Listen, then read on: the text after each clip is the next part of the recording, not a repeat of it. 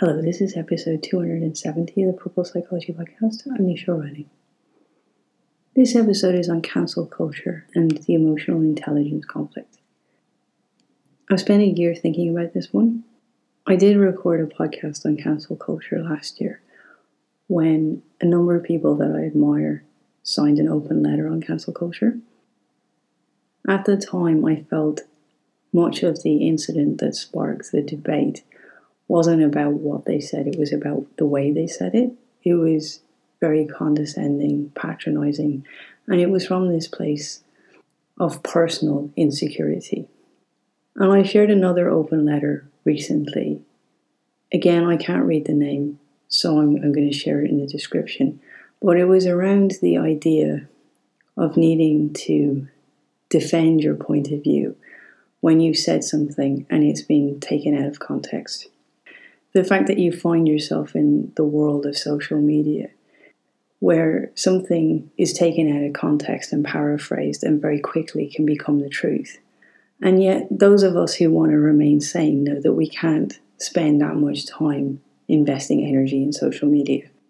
But sometimes there's a point where you have to step up and almost end up clarifying your position on things in order to not spiral into this place of cancel.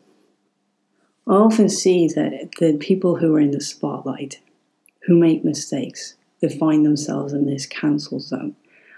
The reason that they're there is because they haven't seen somebody else's point of view, or they haven't had an experience, or they are replying from the, the zone of it being personal and insecure, and in the sense that it's having a personal impact on them rather than replying from a neutral, more open viewpoint.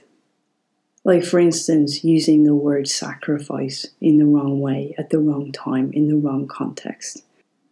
There's been a very good example in not using what is being termed as neurodivergent characters in an autism film.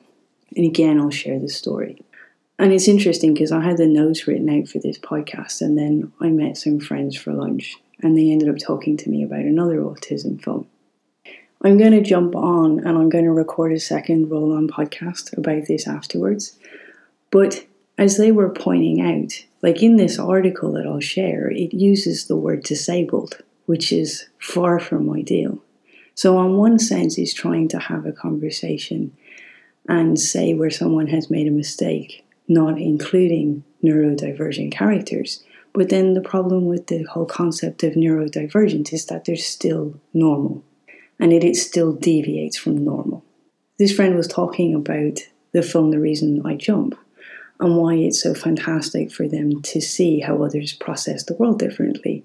But my point is, we all process the world differently. That's just not our focus. And I started out very much with the premise that it doesn't matter what you can't do, only what you can.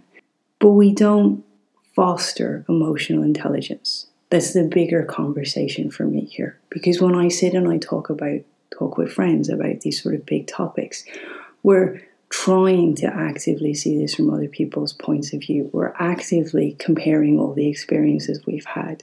We're looking at the language and thinking, well, that's still not right. And we've seen the language journey and seen the debates take place and seen how language goes in and out of vogue and how labels go in and out of vogue. But we still hugely feel threatened by emotional intelligence. I see this in a huge cohort of students that I work with. It's one of the biggest commonalities of qualities that many of the students I work with have. They all have a huge emotional intelligence from a young age, and it often threatens the adults in their world. And not just the educators, often their parents. There's always an element of trying to control it and compress it and unvalidate it almost because they can see too much. But yet, when we make mistakes, we expect it from others. It's what we're looking for. When you get it wrong, it's what you don't have. And there's a bigger gap forming in that I can see that often the, the targets of the people making the mistake are millennials, Generation X, and beyond. And the people who are cancelling are often Generation Z. And the only reason I'm using those labels is so that you can get um, a sense of the demographics and the different age groups to look at it yourself and see the differences. But if we get so het up on labels rather than experiences, and if we're afraid to ask questions because we get it wrong, if we're afraid to include in case we get cancelled, if our whole focus is on not being cancelled rather than having conversations and having debates and having awareness. There is a huge awareness being brought about from the debates on the films on autism and in how autism is being portrayed.